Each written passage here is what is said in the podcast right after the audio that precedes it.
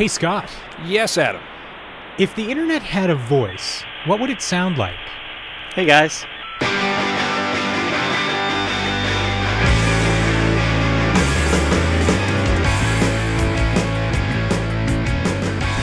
Coming to you almost live from the depths of the internet. This is the Unknown Studio. I'm Scott, I'm Adam. and we are your hosts. The internet is a scary, scary place. There's 4chan, there's Reddit, and there's Mack Male, the prodigal digital son uh, of Edmonton. And Mack has joined us in the studio finally after we've been on the air for 19 episodes. Mack, welcome to the studio. Thank you guys for having me on the show. Thank you for agreeing to be on the show. It is worth noting he agreed to be on the first episode of the Unknown Studio. That's he was true. going to be our first guest, and somehow that didn't end up working out. I don't remember the details. Something came up. You weren't able to make it. Uh, Brittany was not our backup guest. She was actually supposed to be here with Mack. Uh, but strangely, it took us 19 episodes to actually get you back on. Funny how that works. Always something that comes up. Yeah. I don't remember the specifics either, but uh, congratulations to you guys on 19 episodes. Oh, That's pretty awesome. Thank you. Thank you. Uh, as I'm so fond of pointing out, Scott didn't think we'd get past what? Three? Four episodes. Well, knowing our attention span. Well, attention has nothing to do with it. Squirrel! But, uh, no, I mean, I'm gratified that we're here, and it's nice to finally have you on.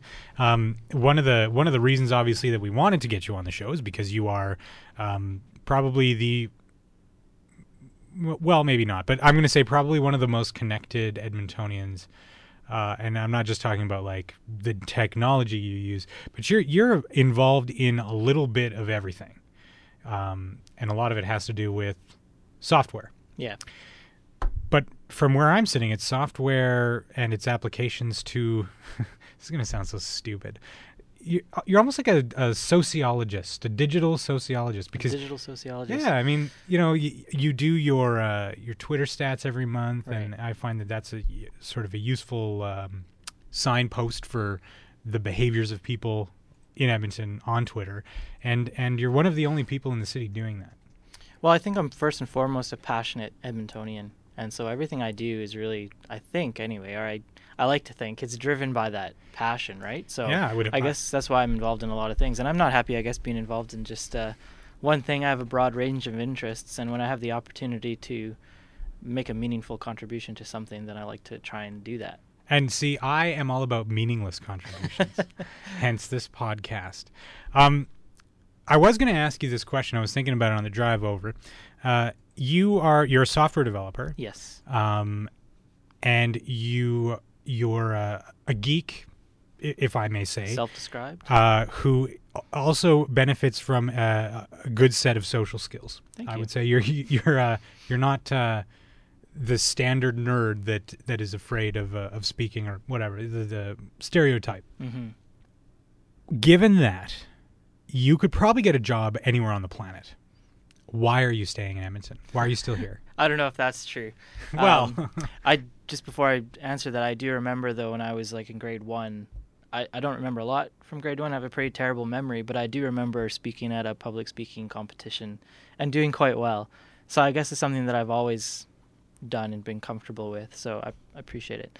Um, why do I say I'm in, in Edmonton? I guess the easy answer would be that I was born here, so I sort of feel like I'm an Ed- Edmontonian. But you didn't My always family- live. You haven't always lived here. I haven't always lived here. No, I grew up primarily in the Northwest Territories, and then I moved back for high school and university. But what I mean is, like, my family, my extended family lives here primarily. My parents still live in the Northwest Territories, but um, so that would be the easy answer. I, I think more interestingly to me is that I think that Edmonton is a city with the capacity to be world class, and it's in an interesting place in its history compared to other cities where we're starting to to move in that direction. Um, I also really like the size of the city. After living in a town with 3,000 people for eight years, I can safely say that I'm a city boy. and I really enjoyed my trip to New York and to DC and those kinds of things. But I think Edmonton's a good size because it's a big enough city that it's a city, hmm but it's also small enough that you have um, the ability to make some of those connections, those really meaningful connections that is maybe more difficult to do in a large city. Not impossible, but more difficult to do. And to what degree do you feel as though uh, technology has played a, a part in in helping people to make those connections? Well, I guess like if I'm fairly well connected, as you say, and I, I certainly try to be. I, I, would say that my core competency would be the technology side of things. I think people still have something they're really good at, right? Mhm. Um, and technology is something I've always been interested in, and so whenever I get involved in something, I tend to start from the technology perspective, rightly or wrongly, to say how can I apply what I can do with technology or what I know about technology to this this domain, sort of thing. Sure. And how is that? Uh, you know, your your passion for technology because you're also an opinionated guy, Yes. and and we've had conversations um, about you know being critical, and and I'm not suggesting that you're critical in a negative way. I think you're quite constructive, but you aren't afraid on your blog or in discussions with people out in public of putting your opinions out there and letting them be known and and dealing with whatever the fallout happens to be. Yeah, no, I'm not afraid to put out opinions, and actually, I prefer it when I put out an opinion and someone corrects me. Why is that? Like I, I, I want, I'm seeking the truth a lot of the time. As as maybe utopian as that sounds, it's it's like if I'm wrong and someone can prove to me that I'm wrong, then I want to be proven wrong, and I do that for other people too. Like if someone has an opinion and they say something. You know, maybe about an airport, and I can prove them wrong in some way. Then I will try Which to. airport I will you try to do so, right? So, yeah, I'm not afraid to because if if I get proven wrong, then I'm happy to concede and say, well, now I have better information. Thank you, and we can move on to more important things. So, yeah, I'm not afraid to to share my opinion for sure. Well, also I- guess I haven't thought about running for office, and if I had, maybe I'd be more uh, careful with the opinion Oh, thing. ooh! I'm going to start a rumor now. Mack just said that he's thinking of running for Well, said office. Everybody. thought about running. Well, that's not what I heard. Have you ever thought about it? I mean, you're very involved with uh, the open data movement, Mhm. uh, uh, or or is it the open government movement? yeah, well, open data is the the aspect that I come at it from, but it's part of a larger, I think, open government movement. Yeah. And you're you're uh, you're obviously opinionated. You and I attended the the same conference a couple weekends ago, Reboot Alberta. hmm Um, so has has anyone ever said, I think Mack, that you should run for office, or have you ever thought to yourself, maybe one day I'll be a city councillor? If I had a dime, actually, for every time someone asked me if I was going to run for city council, Really? especially in the last six months for some reason, Well, there's an election coming up. yeah, maybe. I guess that's probably it. Yeah, that's true. you have Ah, to decide. I just gonna run. corrected him. There you go. I stand corrected. Yeah, no, I've been asked a lot actually by people, you know, are you going to run for council? Have you ever thought about running for council? And my answer has always been the same. It's been that I feel like I can have a significant impact without being an elected official. And unless that changes, I don't see any reason to stop doing what I'm doing and, and try to run for office. Yeah, I I I think that's perfectly valid. You're you're an individual whose voice carries weight in the community, and uh, being elected maybe would legitimize that voice for some people, but there's uh, to me but me for others, it wouldn't, right? Yeah. And there's a different set of challenges I think that comes along with it. Um, you know, I, I guess I'm sort of lucky in that I don't really have to worry about what I say too much. And if I was an elected official, maybe that would have to be something more top of mind, right? But you know, that's only one of the challenges. I think there's a lot of other challenges that go along with it. And uh, yeah, I sort of feel like I can have an impact just doing what I'm doing. Do you think that it's almost this is this is a little off topic, but it's it follows the train of conversation, and I'm I'm curious. Do you think that it is a problem in today's kind of society how careful public officials need to be speaking their mind? Like how it's almost it's almost uh, a sin for them to have an opinion or to state an opinion because it will be dissected, it will be picked apart, it will be blown out of proportion or out of context. Is that is that detrimental to our public servants? Like, is that detrimental to their ability to lead us and to function in the in the capacity of being our our leaders? I think it can be. I think sometimes um, a fear of what you're going to say or what will happen because of something you said maybe holds people back from being so vocal. But on the other hand, it also gives an opportunity, I think, to elected officials to really take the lead and, you know, for Councillor Iveson or Councillor Henderson or the mayor himself to say we need to densify Edmonton. Even though there's a lot of interests who don't want to hear that because they can build cheap houses on cheap land at the edge of the city. You know, I, I think the ability for them to come out and say that and to not really have anything too negative happen is just a result of the, their willingness to do that fairly consistently. I think it's maybe more of an issue for people who don't speak up very often, and then when they do and they say something very controversial, Mhm. there, there's fallout. Um, and I guess in a way, if we focus too much on what they say, then we're not getting to the real problems that we need to be focusing on. And in that way, I agree that it could potentially hold us back. But I think you know some politicians uh, actually do a fairly good job of it. I think in Edmonton in particular, uh, we've we've benefited from some deep thinking city councilors, deep thinking uh, members of the administration of the city, who are less prone to knee jerk statements and are you know have given a lot of thought to the opinions that they do have so that when they come out and say something like yes we need to think about densification we need to start building into the city um, they typically back that up with evidence Yeah, and they can make a pretty damn strong case for how stupid it is to continue to sprawl.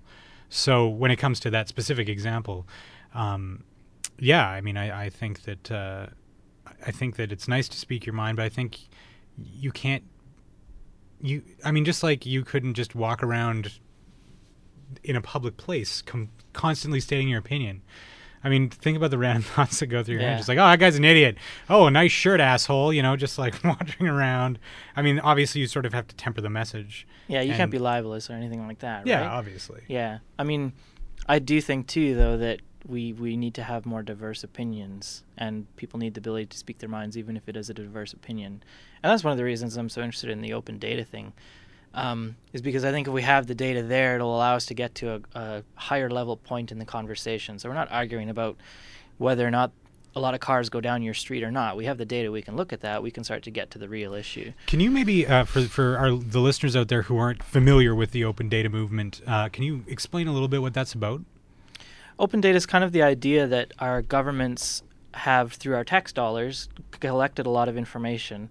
Um, at the city level, this is things like traffic volumes, it's things like bus schedules, um, waste collection schedules, uh, when is the garbage going to be picked up at your house, all those kinds of things. And we as citizens have, have subsidized the, the collection of that data.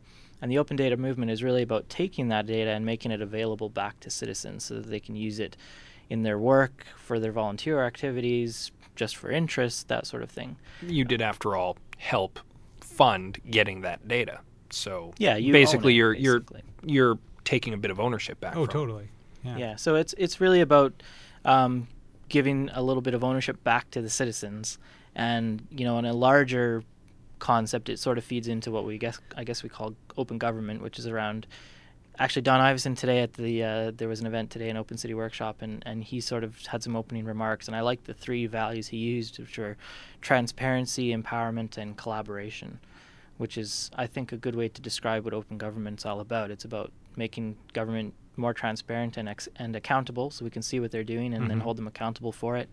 Um, empowering citizens to get more involved and, and be more active in decisions, and then collaboration. You know, working together to solve problems rather than government. You're in a black box and just do your thing, and, and we'll do our thing, right? Yeah, I mean that's that's uh, we're going back to the roots of democracy in a way almost.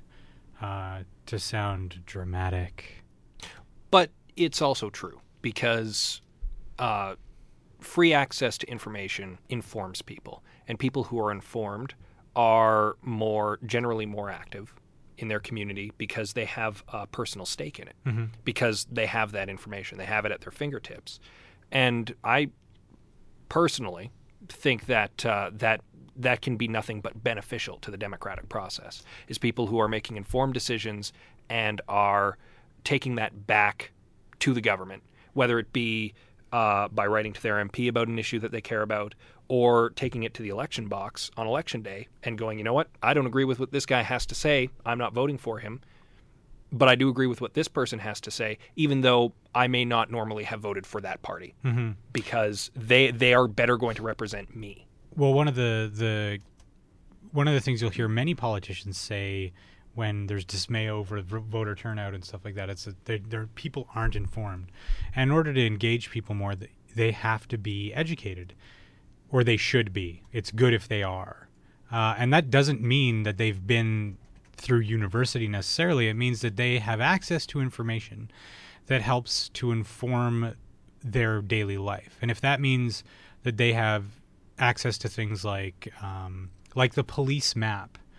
I mean, I know it's not truly open. It's a it's a data set that the police are using, Yeah. but that's kind of a, a neat, you know, sort of half step in the right direction.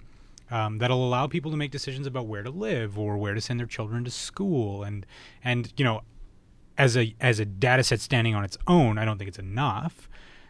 I don't think that I, I'm not going to make a decision about where to eat or work based on how many cars have been broken into in that neighborhood. I don't care because I'm a white male, frankly, and uh, and uh, you know I I can hold my own in a vicious cockfight.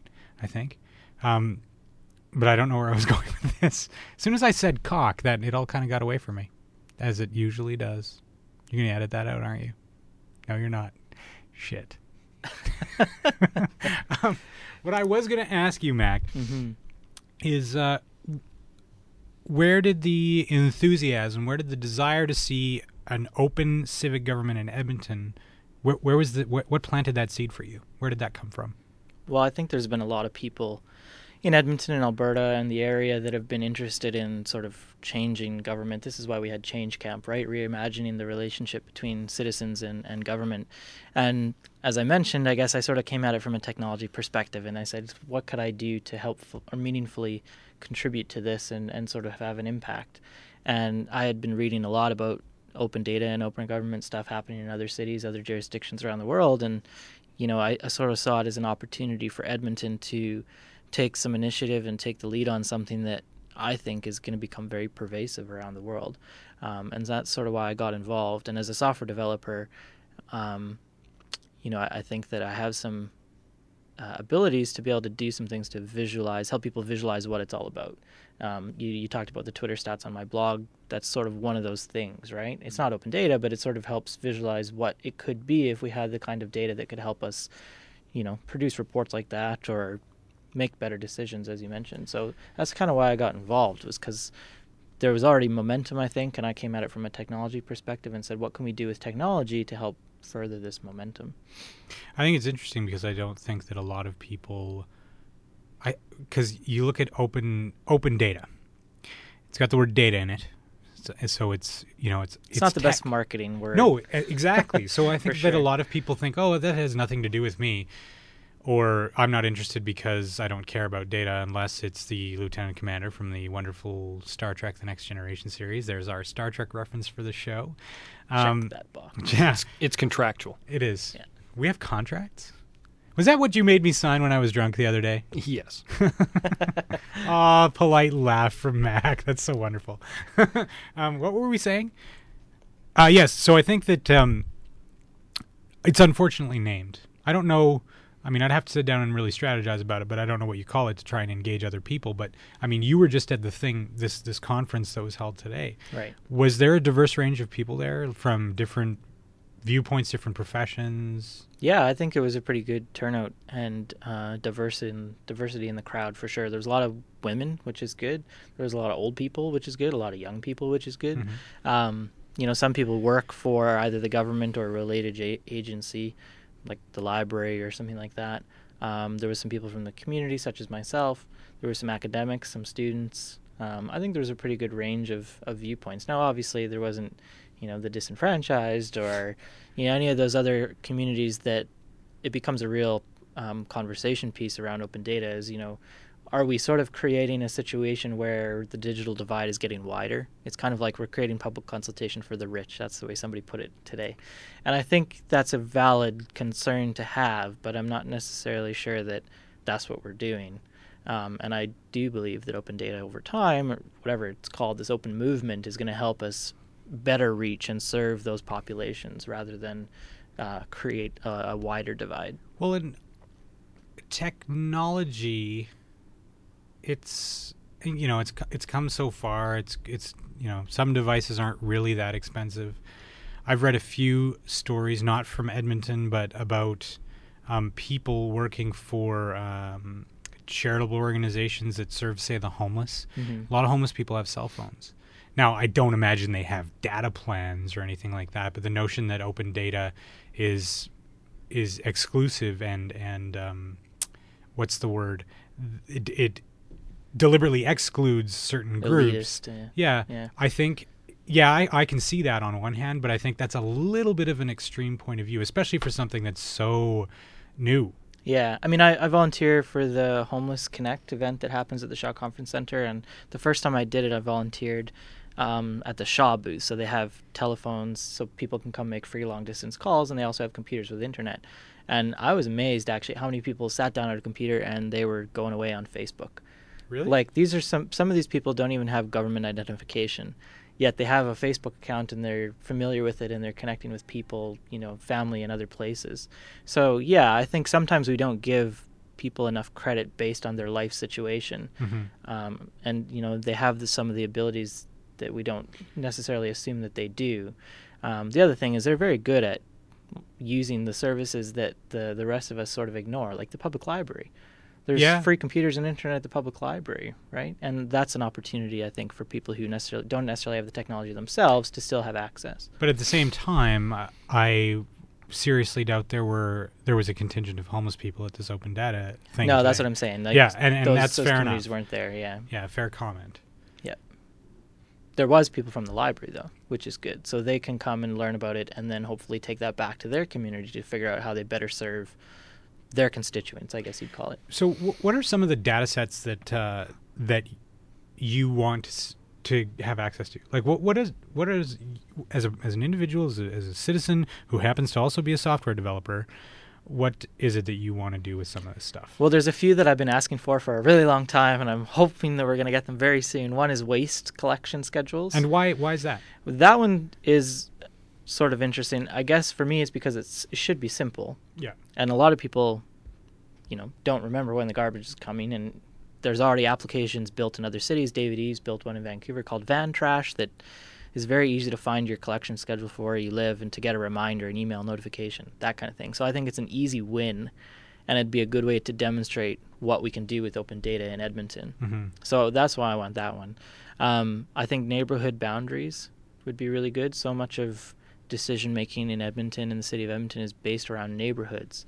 Um, and they've launched this thing called Great Neighborhoods, which is revitalization for some of our aging neighborhoods and you know um, rebuilding roads and things like that. And so I think neighborhood data is really important. And then the third one that I really really want is the census data, because I think it drives a lot of other data sets and decisions and I think it'd be really useful to, for everybody to have easy access to the census data without having to weed through 367 PDF files or whatever it is. And that's traditionally what uh, these these sets of data have been published in. So if you- they've been published, they've been published in something that's human readable, like a PDF, but not machine readable by Mack Male. or by the software that Mack Male writes. Yeah, yeah. No, no, by the software that Mack Male runs on. I'm going to try and convince everyone that you're actually a robot. I'm a robot. Yeah. He's or not. is infiltrating the city Do with guys- his insidious technology. Do you remember that episode of? Uh, did you watch Star Trek: The Next Generation? I did not actually. I don't think I'm allowed to be on the show. No, but- actually, you have to leave now. And Scott and I are just going to spend the rest of the time talking about Star Trek. There was this hapless uh, engineer named Reginald Barclay. Uh, nearly got his ass kicked off the Enterprise because he was uh, spending too much time on the holodeck with those the hollow prostitutes. And uh, there was an episode where If he, by hollow prostitutes you mean holographic representations of Dr. Crusher and Deanna Troi. I know what I said. Okay. Anyways, he winds up being wired to the to the the Enterprise through a holodeck in some episode, as you know, infected by some alien intelligence that were trying to bring the Enterprise to them, so they could be like, "Hey, we're aliens." Um, you are that Reginald Barclay sitting on that chair, wired into the Enterprise. That's how I picture you. I, I don't think you go home and have an office. And I love bugging you about this, Mack, because you're such a good sport about it. But I feel like you you go home and sit down and you plug in. Yeah. You're you've got like your own personal iPod dock. Yeah, that'd be kind of cool. Actually, I don't. I'm afraid to throw this out there, but uh, have you heard of a book called The Singularity? It's No. written by Ray Kurzweil. He's a futurist, pretty famous guy down in the states in some of these circles, and he talks. It's called The Singularity is Near, and he kind of talks about some of this stuff, like how I'm long. actually reading uh, the Age of Spiritual Machines. yeah, right he wrote now. that one too. Yeah, so it's kind of like how long will it be before we have the technology to implant into our brains to make our intelligence a factor of 10 better, that kind of thing. All right. Well, while we're on this path, because open data, I think we're done with that. I think we've talked enough. and We'll come. And and now sure. we're on to cybernetics and the cyberpunk world of tomorrow. Terminator and all those kinds of things. Do you know much about cybernetics? Do you, I mean, do you, do you think that's a direction that humanity's going in? I'm really intrigued by the idea of artificial intelligence, Mm-hmm. and I, I have been for a long time. I think partly because I'm a software developer, and Of course. you know it's sort of a, a natural interest to have. And I was really always taken with the idea that uh, if you did have the ability to have artificial intelligence, that it should be able to iteratively improve itself beyond anything a human could comprehend. Um, and the first time I was sort of exposed to the idea that maybe you can apply that to human uh, knowledge or skills or the capacity of our brain was with, with some of the stuff I started reading about the singularity, and I, it's sort of fascinating to me. I think I don't think it's out of the realm of possibility for sure. Do you think that? Uh, do you think that we're going to run into the the Skynet problem, where uh, an artificial intelligence becomes so intelligent that it basically becomes paranoid and and uh, eradicate The HAL 9000s, the Shodans, yeah. the Skynet. I mean, that's obviously obviously it's a fear that that all the authors of these fictions have shared. Is it? Is that what would happen? I, I think the way I would look at it is that humans have obviously spent a lot of time thinking about this sort of thing in literature and movies and all kinds of things. So I think if we ever get to the point where that's going to become a possibility, I- I probably wouldn't be too worried about it. I think by that point we'll have talked it to death and we'll have uh, some solutions to those problems. I think part of the, the fear arises out of the fact that because you said that um, AI fascinates you because machines could become several orders of magnitude more intelligent than human. hmm I mean, they can already process things way faster than we do. Yeah, Uh, but I it's based on what we instruct them to. exactly to process, But I think yeah. that's what scares people is that all of a sudden we and we talked about how knowledge is power earlier. All of a sudden, um, we're not at the top of the food chain anymore. W- the fear that we're going to make ourselves obsolete. Yeah, Yeah. Yeah, and that and that uh, I mean, look at Battlestar Galactica. I don't know if either of you have watched that. They create a race of robots designed to assist humanity that be, that get too big for their britches and uh, commit ge- unholy genocide Yeah. uh, or holy genocide. Well, in their case, it was holy because they were they were serving the one true God as opposed to the twelve signs of the zodiac. If you haven't watched Battlestar Galactica, people, you need to watch it At because the very least, to understand half of What what, comes said. out of Adam's mouth on a daily basis. So say we all.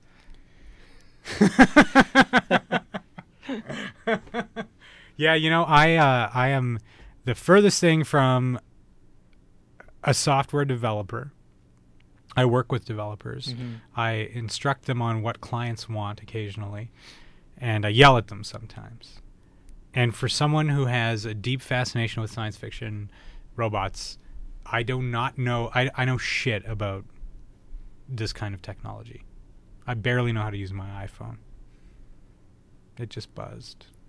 Sorry about that. Moving on. Um, so we are agreed that, that cyborgs will one day exist, but that they're not going to destroy humanity. That we've moved past that because we've talked it to death, because we'll know the signs when they come. Right? Well, I think part of it too is it's hard to visualize things a long way out. Yes. And so we look at it and we're like, oh, one day we're going to get AI and then they're all going to kill us. But that doesn't take into account all the things that would happen up until that point that I think would better prepare us. And, and you know, it's it's pretty rare something that like that big that gets developed overnight. You know what I mean? Like there's a lot that goes Yeah. into something like that. Well, and yeah, it's not like it's not like there's any film that ever uh, like a futurist film that examines the genesis and then uh, gradual buildup of that kind of thing. It's you want to know why? Why? Because that shit is boring. It's true. Yeah, exactly. Because we'd be sitting in a room with machines, being like, "What do you think of this? What is your opinion on this? Maybe you should elect uh, a couple of uh, members to city council." I'd like you to look at the circuit board uh, chart that I've put together. Give you an idea of what's how a heuristic network should look like. I think the closest thing we have is, um, I- I would say, is nuclear weapons. It's sort of the same idea that 100 years ago or 200 years ago, people thought about the idea of a concept of a nuclear weapon. It was frightening because if it happened, we'd destroy ourselves. And so far, knock on wood, we've done a fairly good job of managing all of the fears and the uncertainties that have come with that. So I'm not saying that's necessarily the model for something like artificial intelligence, but I think it, it sort of has some lessons for us there. I have a feeling that, that anyone listening to the show who hears you say nuclear weapons, not that big a deal. AI, not that big a deal. Some of the alarmists will be like, "Fuck you, Mack Male. you do not know what you're talking about." Nuclear What holocaust will is I upon blog us. about next? yeah, totally. I know. On that note, it is time to take a break. Already It is. break time. Have you considered sponsoring or advertising on a local podcast? Well, this is your opportunity. The Unknown Studio is looking for advertisers. If you're interested, contact Adam at theunknownstudio.ca or Scott at theunknownstudio.ca, and this space could be filled with your ad. Now, back to the show.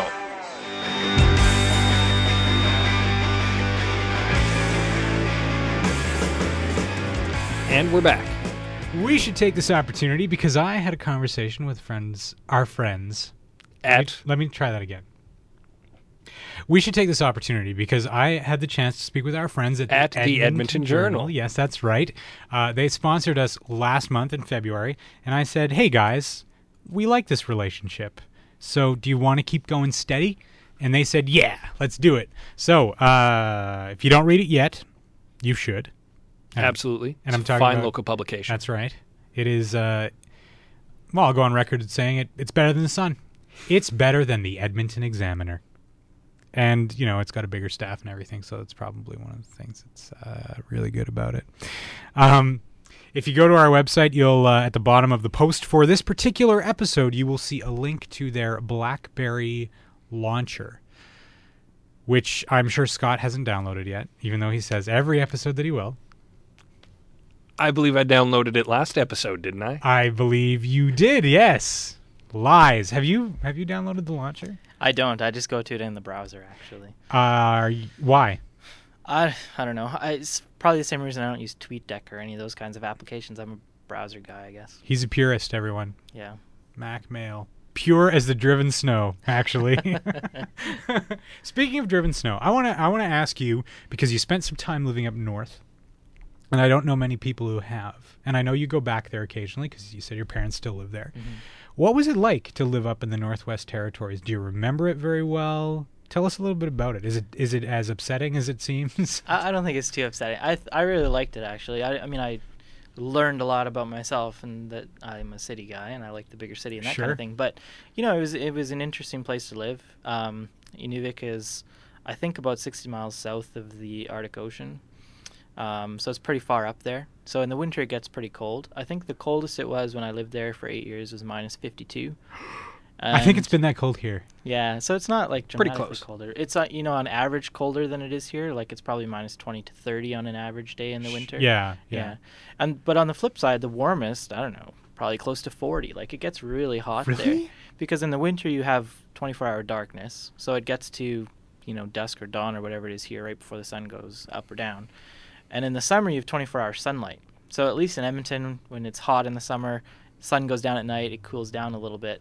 There, you don't have that, right? So we have 24 hour softball tournaments, which is awesome, but it's also like 30 degrees for two days because it hasn't cooled down. Oh, right? that's brutal. D um, how does that affect your brain? like, I think a lot of people can't handle it. Like it's it's kind of funny actually how many people would move up and they're like I can't do this and they leave. For me it was always harder in the summer because in the winter you can put on more clothes or get under a blanket Mhm. or you can sleep when it's dark out. In the summer like it's difficult because it's hot and it's bright and you like it only- is bright. It's not like a dull. No, it's of- like sunny, like all the time. You can only take out take off so many clothes, right? And then you're hot again still. So I've used that argument for why I personally prefer extreme cold to extreme hot.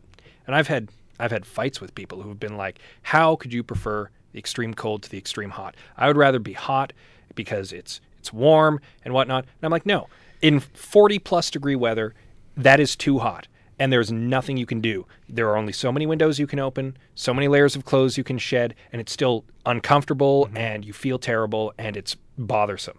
In if it's minus 40, there are always more layers of clothes you can put on. You can light a fire. You can you can find ways to keep warm much easier than you can find ways to cool down. For me, it's I prefer the winter because I mean the you know if you're really hot and you you you're a, a hedonist, you'd strip down naked. But I am a never nude, so I'm always wearing cut off jeans under everything, and uh, I think it's just humiliating. So that's my whole thing. But the the perpetual nighttime, I think I can handle the darkness. I think I'd experience a little bit of depression. Yeah, I think people do for sure. But like you said, constant brightness. I, I'd go crazy. There was a there was a uh, Al Pacino movie, uh, I believe, that was made.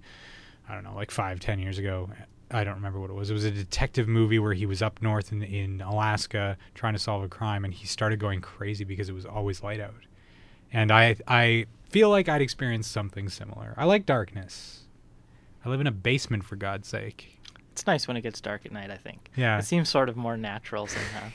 the other weird thing about living there, I guess, is uh, for me anyway, and it's an image that I'll always remember, was because there's permafrost there, the ground is frozen. You can't run pipes and things through the ground like you do down south. So they have these things called utilidors, which are above ground, giant silver monstrosities that they run all the pipes through sewer and hot water and all those kinds of things. And um, I think when they originally built them, they were kind of like a house shape, so like three sides and then the top was sort of rounded and you get people that would run on them like they'd run up and down the utilidor is what it was called and so they got smart and they started building them like perfectly round so that people couldn't do that but, but people would still try I'm yeah sure. people would still try so for me that was always an image of living up north at least that far north is that and and every, all the buildings were on stilts they're all on pillars right because you can't put it on the ground because when it melts it'll sink and it shifts and all those kinds of things so they put them on these these wooden pillars to to deal with the permafrost issue. So wow. it's a very visual sort of thing that I'll remember about living up north. And okay, you say you're a big city guy or or a city guy. Mm-hmm. If there were a, a, uh, an Edmonton-sized city up north, would do you think you'd ever live there? I mean, I, I think I know the answer to the question. Would you ever settle in the Yukon or Northwest Territories again? Probably the answer is no. Yeah, I don't think so. But I don't it- think you could have a city this size up there. Yeah, Um, but it, you know, if there were no, I don't think so. I think part of what's good about Edmonton, we're kind of in the middle of nowhere in Western Canada, but we're still closer in proximity to everything else than you would be up in Inuvik. Like to get anywhere from Inuvik, you have to fly six hours to Edmonton. That's kind of the Well, Like and now that that city center airport's closing, I don't know what those people are going to do. Damn it, Mackenzie. what were you thinking? they'll have to go to Calgary. no, I mean you always fly to the international anyway, so yeah. Oh, what do you think of that? Let's let's shift gears here because you were you were a vocal um, a vocal uh, uh, what the fuck is the word? You were Proponent, A, you were a proponent of the closure of the Edmonton City Center Airport, Mm hmm and I know that you did this in defiance of your grandparents, wasn't it? Yes. They were shocked that you took that position. Yes. I would yeah, I think they were shocked. So it the the decision's done and you're happy with it because you believe. Well, Well- why did you want the airport to close? I don't think it's done. There's a lot of stuff happening. I think it goes to council this week again, um, talking about sort of uh, standards and things for the lands, like what's going to happen there. But I think there's still an ongoing lawsuit, and I don't know. I, I I'm not willing to concede that it's done yet. I think there's Sure. a lot more coming. But I took the stance on it not because I hate the airport or because I hate. Uh, you know, people who fly there. A good friend of mine, Chris Labossiere, he flies. He's a pilot, and he flew there, and he liked flying there. So it's not that I hated those people or anything. For me, it was all about looking to the future Mhm. and is the is it in the best interest of the city as a whole to have this airport that we can't really upgrade, that we can't fly large planes into, in the center of our city in the future, or is it better to do something more constructive with that land? And for me, it was fairly consistent with the city's strategic plan and all Mhm. of the sorts of things that our councillors and our representatives over the last two decades have have put forward for where what kind of city we want to live in that we shouldn't have the city center airport. So that's why I took a strong stance against it. I think it's interesting though that I didn't decide one day that I was going to become uh, as public a face for the, the closure side as I did. It just sort of happened. But yeah, like you say, I wasn't afraid to state my opinion, and that's what I did, and it sort of snowballed from there. Well, I think that's one of the things that that um, helps to put you out there more than I don't know me or Scott. I mean, you're you're more willing to because because you strike me as the kind of guy who does the research, Yeah. who doesn't come up with those sort of knee jerk responses to issues, and uh, and you're willing to stake your research and your opinion or your reputation on your opinion because you feel very strongly about it. Yeah, this is why I haven't really done a whole lot of blogging about the uh, the downtown arena just yet. You haven't I taken a sort of- on I it. sort of have an opinion on it, and I feel a certain way. But yeah, when I when I get involved in an issue, I like to do the due diligence, and I like to read about it. And I spent a lot of time learning about the city center airport. I know more about that airport than I ever thought I would. about any airport, I'm sure. Probably, yeah. But well, that one in particular, like I never thought I knew the names of the runways and stuff, for instance, right? like, and that's a simple thing. So yeah, I, I, I like to try and know what I'm talking about if I'm going to take a stance on something. Boy, is that ever refreshing. Because I know Scott and I don't do that. You don't know what we're talking about right now, do you, Scott? What?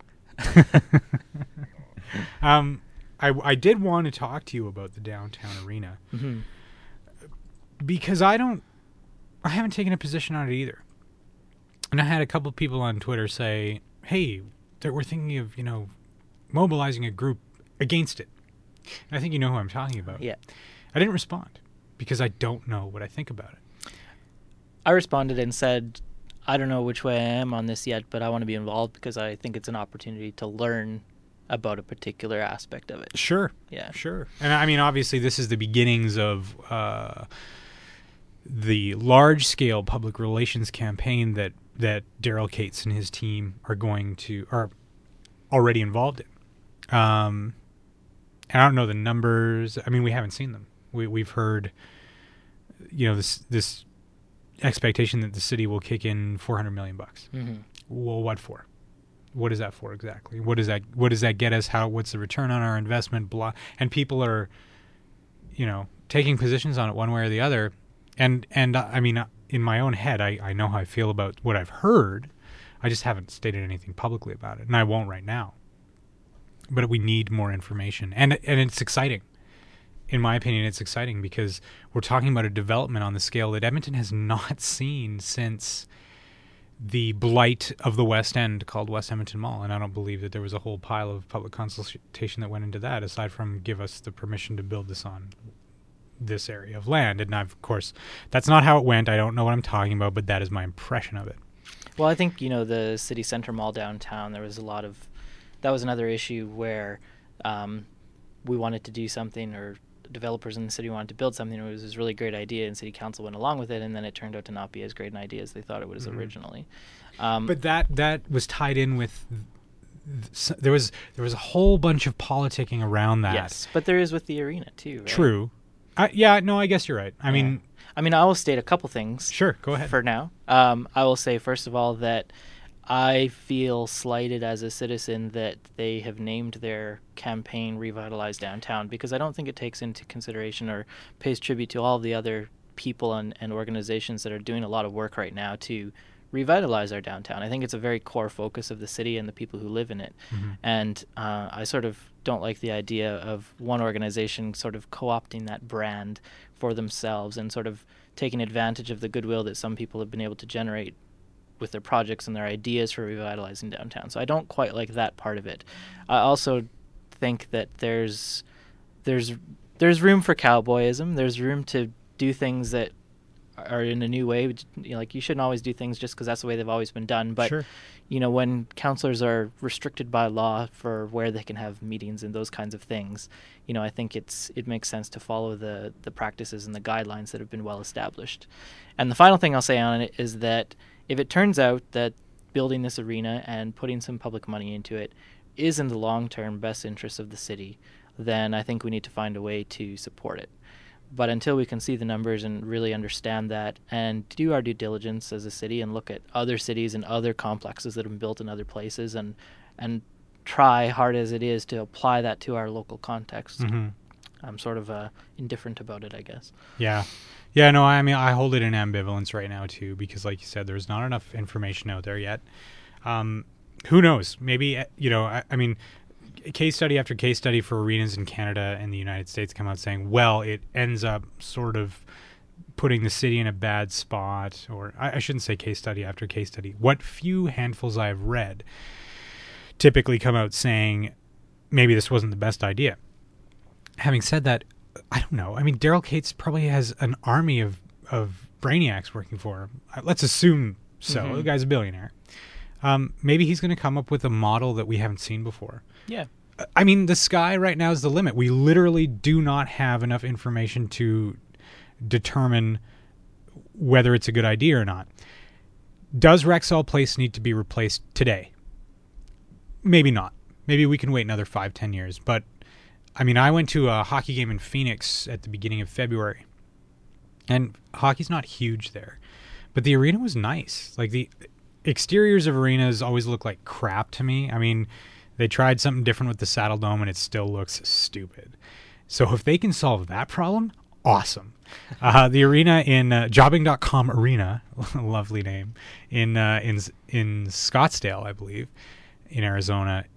It doesn't look like much on the outside, but it's got a nice uh, surrounding area. There are bars and shops, and it really does come alive before and after a hockey game. Now, the problem with Scottsdale, the problem with Phoenix at the whole area is that it's like Edmonton. It's like, it's like these bedroom communities and big box stores, and you can't get anywhere unless you have a car.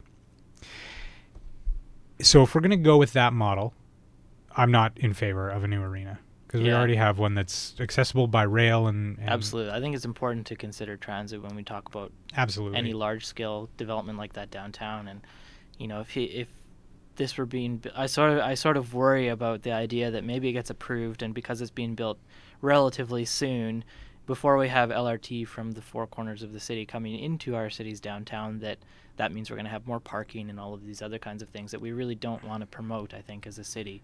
So that kind of scares me. Well, and parking has always been an issue downtown. In fact, parking is an issue that I feel the city really needs to address downtown because if there's not enough of it, it's just poorly handled in in the downtown area. And I would advocate anybody who needs to do any business downtown should not drive. I would agree with that, but I also don't think that.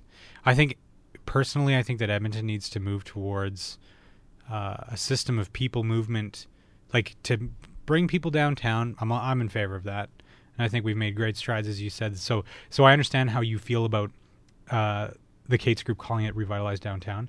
Da- downtown Edmonton has been undergoing a revitalization, I'd say, for the last ten years Yeah, a long and time. and anyone who's been away for that long and comes back will notice a significant difference. So it's not fair to sort of steal that. Um, but I would like to see a downtown.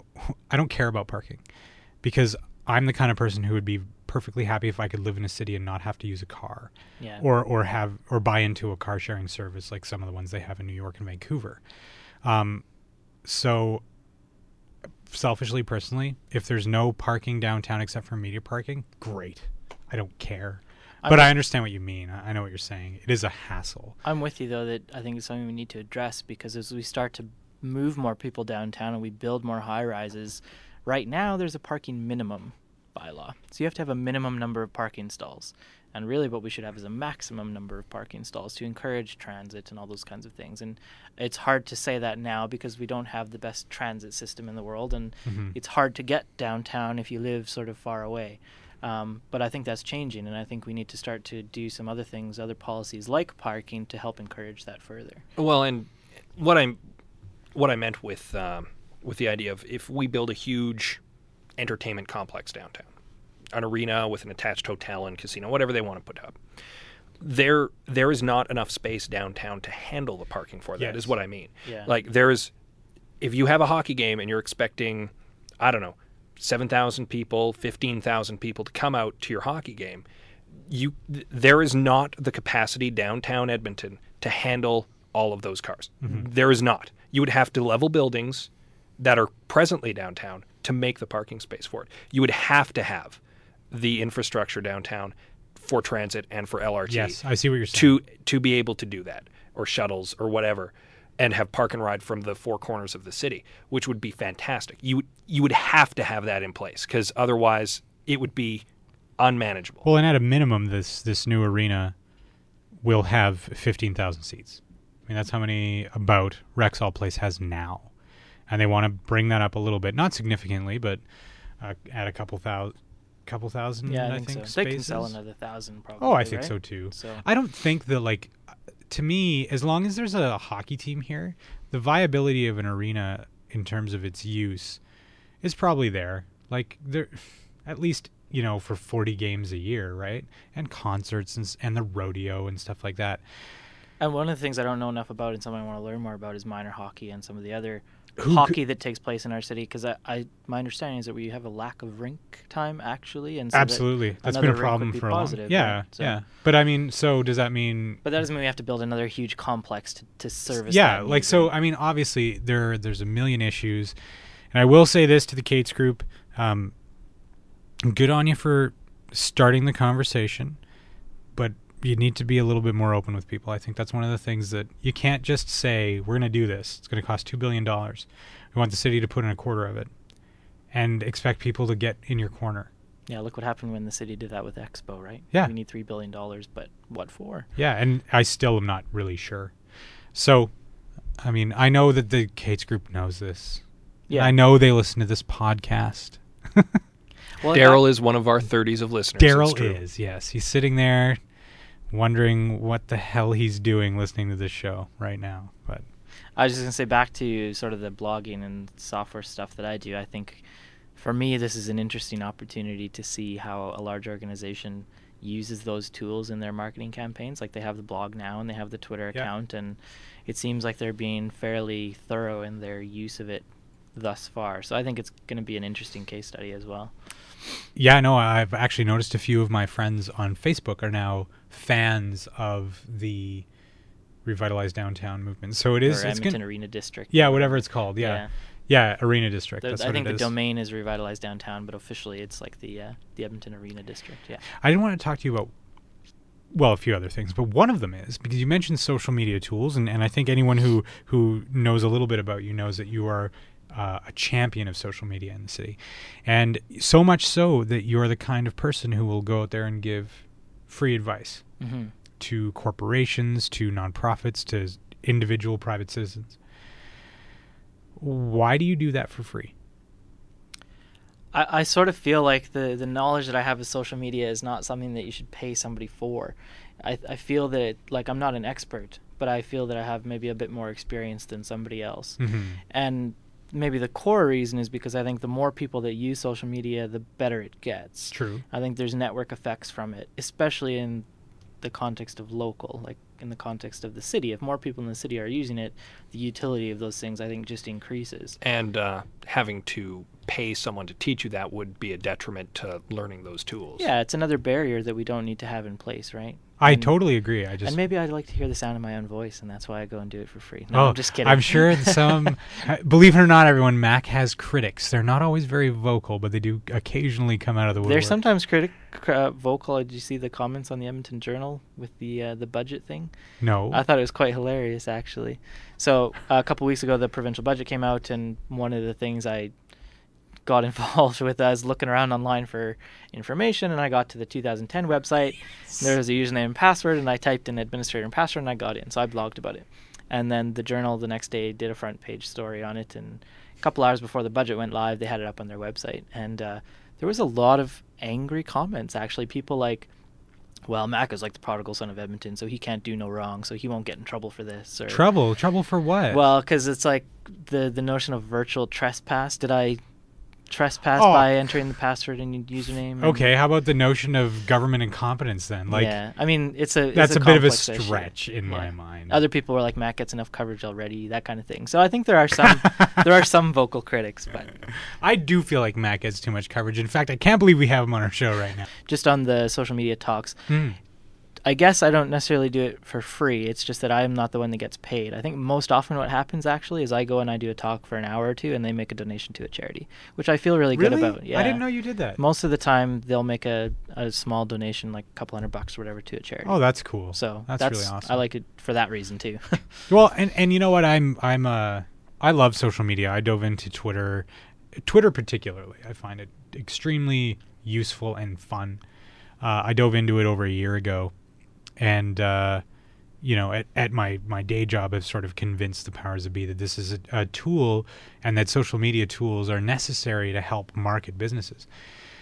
Is there money in social media? Yes. Is that money in showing people how to use the tools? Not really yeah, I don't because like so. you said i think there's value in doing that stuff for free because the more people using it the greater utility there is for everybody Well, and it's sort of to me like a waste of money actually, because even if I did come and you paid me and I told you, even if I come and do it for free, like me telling you about Twitter is only going to be so useful if you actually go and try it. Yeah. There's you really have to kind of try most of these tools before you get any kind of value from them whatsoever. So if you're paying someone to come tell you about it up front and then you're still not going to try it, you're not getting anything. Yeah. is the way I look at it. No, that would be absurd. You'd have to, I don't know, pay someone to show you how to sign up for it. Even that's ridiculous. Yeah. I love it. Twitter's like the easiest thing to sign up for. You have to fill two things out. One of them's your screen name, and the other's your password.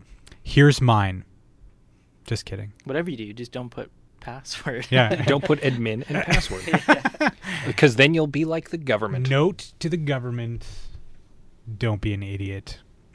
Now you uh, used to have, or still have, a company called Paramagnus. yeah. Right. That's the sort of company that you do your personal stuff through. Yeah, my side projects and things. And you used to have uh, podcasting software. I did. Now, now, and I remember you telling me this when before Scott and I had even talked about doing a podcast. You're like, "Oh yeah, I developed some software for that," and I went look looked for it, and it doesn't exist anymore. Yeah. What happened? Well, we started writing the software. Well, I've had the company since I was in high school and s- done a bunch of different things over its 10 or 12 year existence or whatever. But uh, one of the things we started doing in 2004, 2005 was podcasting. I think that was when podcasting really exploded as a word, and I got really involved in it. I had my own podcast actually. I did, you know, like 50 shows on or something. So, um, and it was harder, I think, then than it is now. The tools are so much better now. But one of the first challenges I had was where do I put this podcast? Like it's hard to turn it into a podcast, to upload it, to make an RSS feed, Mhm. to have an episode page where people can comment, all those kinds of things. So we decided to build software for that, and it was called Podcast Spot. And Right. we launched it in 2006, and that's what it was. You'd record something, audio or video, you upload it to us, and we turned it into a podcast essentially. And we did some cool things like if you uploaded a video file, we'd convert it to multiple different formats, including one that was sized appropriately for the iPhone and things like that. Or I guess at that point there was the iPod Touch; it wasn't the iPhone. Um, so we kind of did all that stuff, and we learned a lot about it, and we spent a lot of money on it, and we got a good small, small um, but active customer base. Um, but we sort of felt, I guess, after a while, I think we shut it down in the February of 2008 yeah. um, around there. Or maybe it was after that. I'm not sure. Anyway, we, we sort of decided, you know, that it was costing us more than we liked for to run it, and we hadn't put a lot of effort into it because we had moved on to other interests and that sort of thing. And we had a fairly small customer base, so we helped them migrate elsewhere, and then we decided to shut it down. huh. Why couldn't you have sold it? I'm not sure. I think we maybe could have sold some of the software, and I recall we had a couple of discussions about it, but it was I think that the time we shut down, there was maybe three or four other services that also shut down around the same time. So it's not like we were the only ones, and there was a bit of a trend. Was the first uh, the first lull in podcasting before the current boom? Yes. Yeah. Which we're riding the tide of. Oh yes. Yes, Scott. Uh, Scott and I believe there is a podcasting renaissance taking place. I think it's interesting that you guys are doing audio though, because one of the challenges that we faced with it, we were called Podcast Spot, and people thought that meant you had to be audio, even though we did a lot with video. Yeah. And sort of YouTube was the where the place you'd do video. So I think for us it was maybe you know we'd rebrand it, or else shut it down, and we decided to shut it down. Well, we've we've talked about video, uh, and we'll we'll we'll get into it.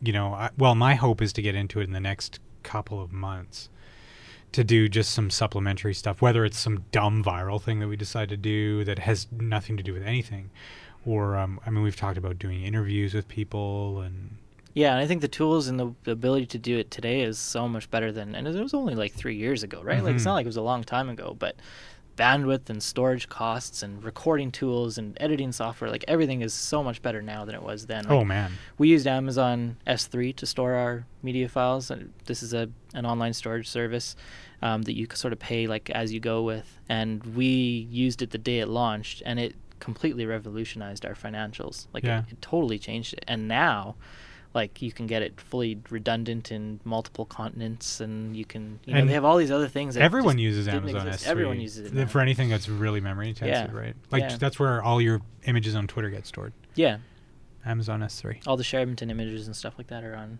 on S3. Yeah. Cool.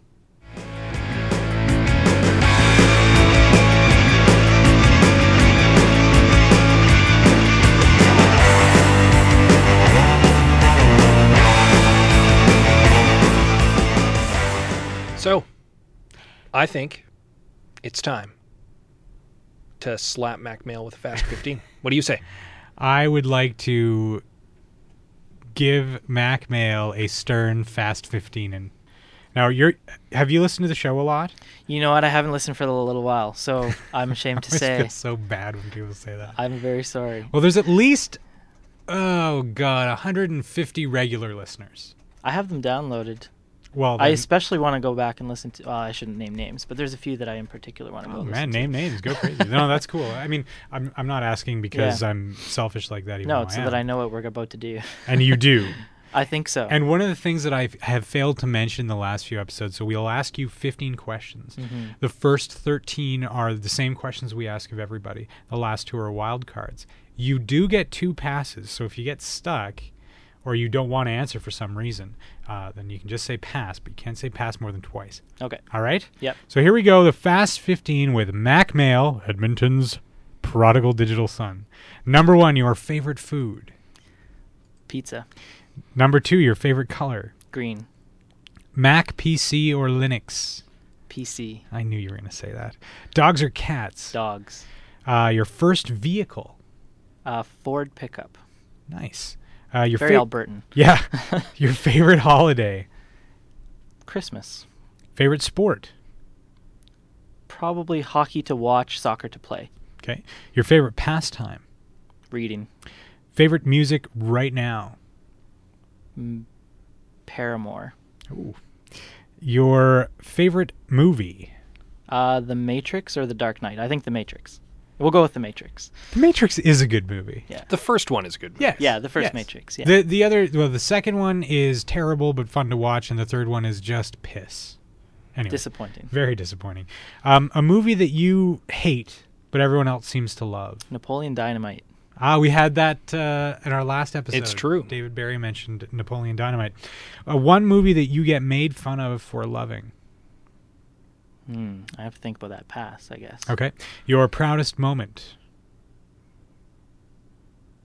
Probably when I called you Edmonton's prodigal digital son.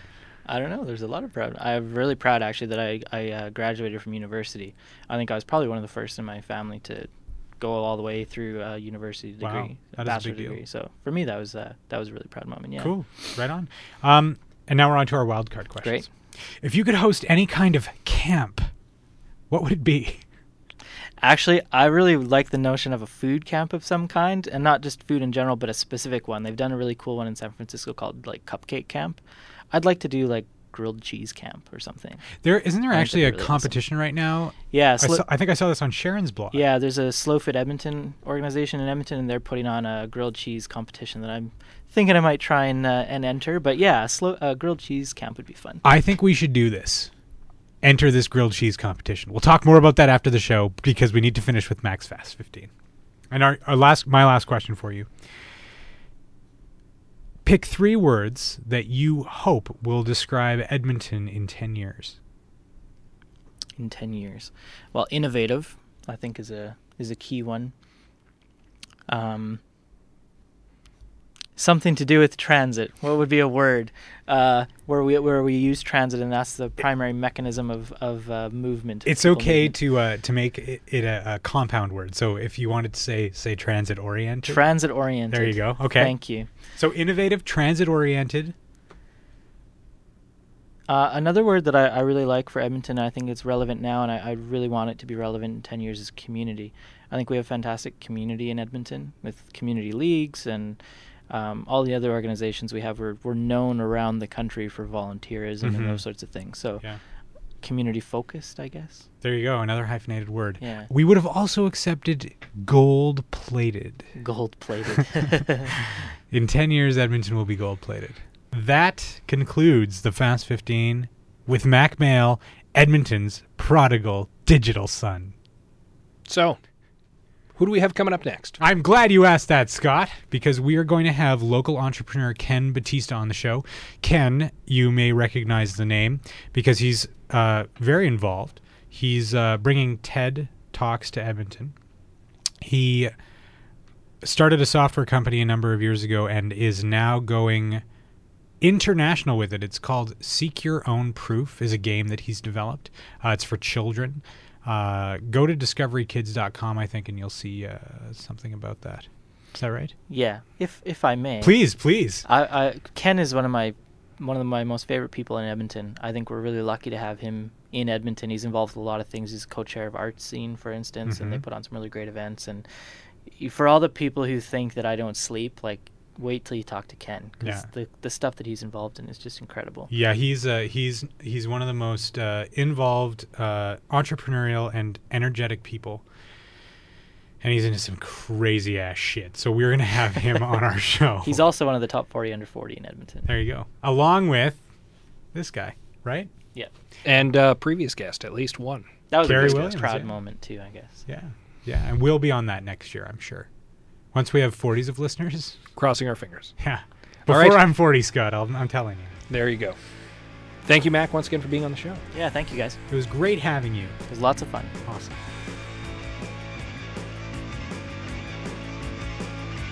You've been listening to The Unknown Studio, episode 19. Our guest, Mack Male, our topic, open data. Reproduction by Adam Rozenhart, post production by Scott C. Bourgeois. You can visit us on the web at theunknownstudio.ca. Thanks for listening.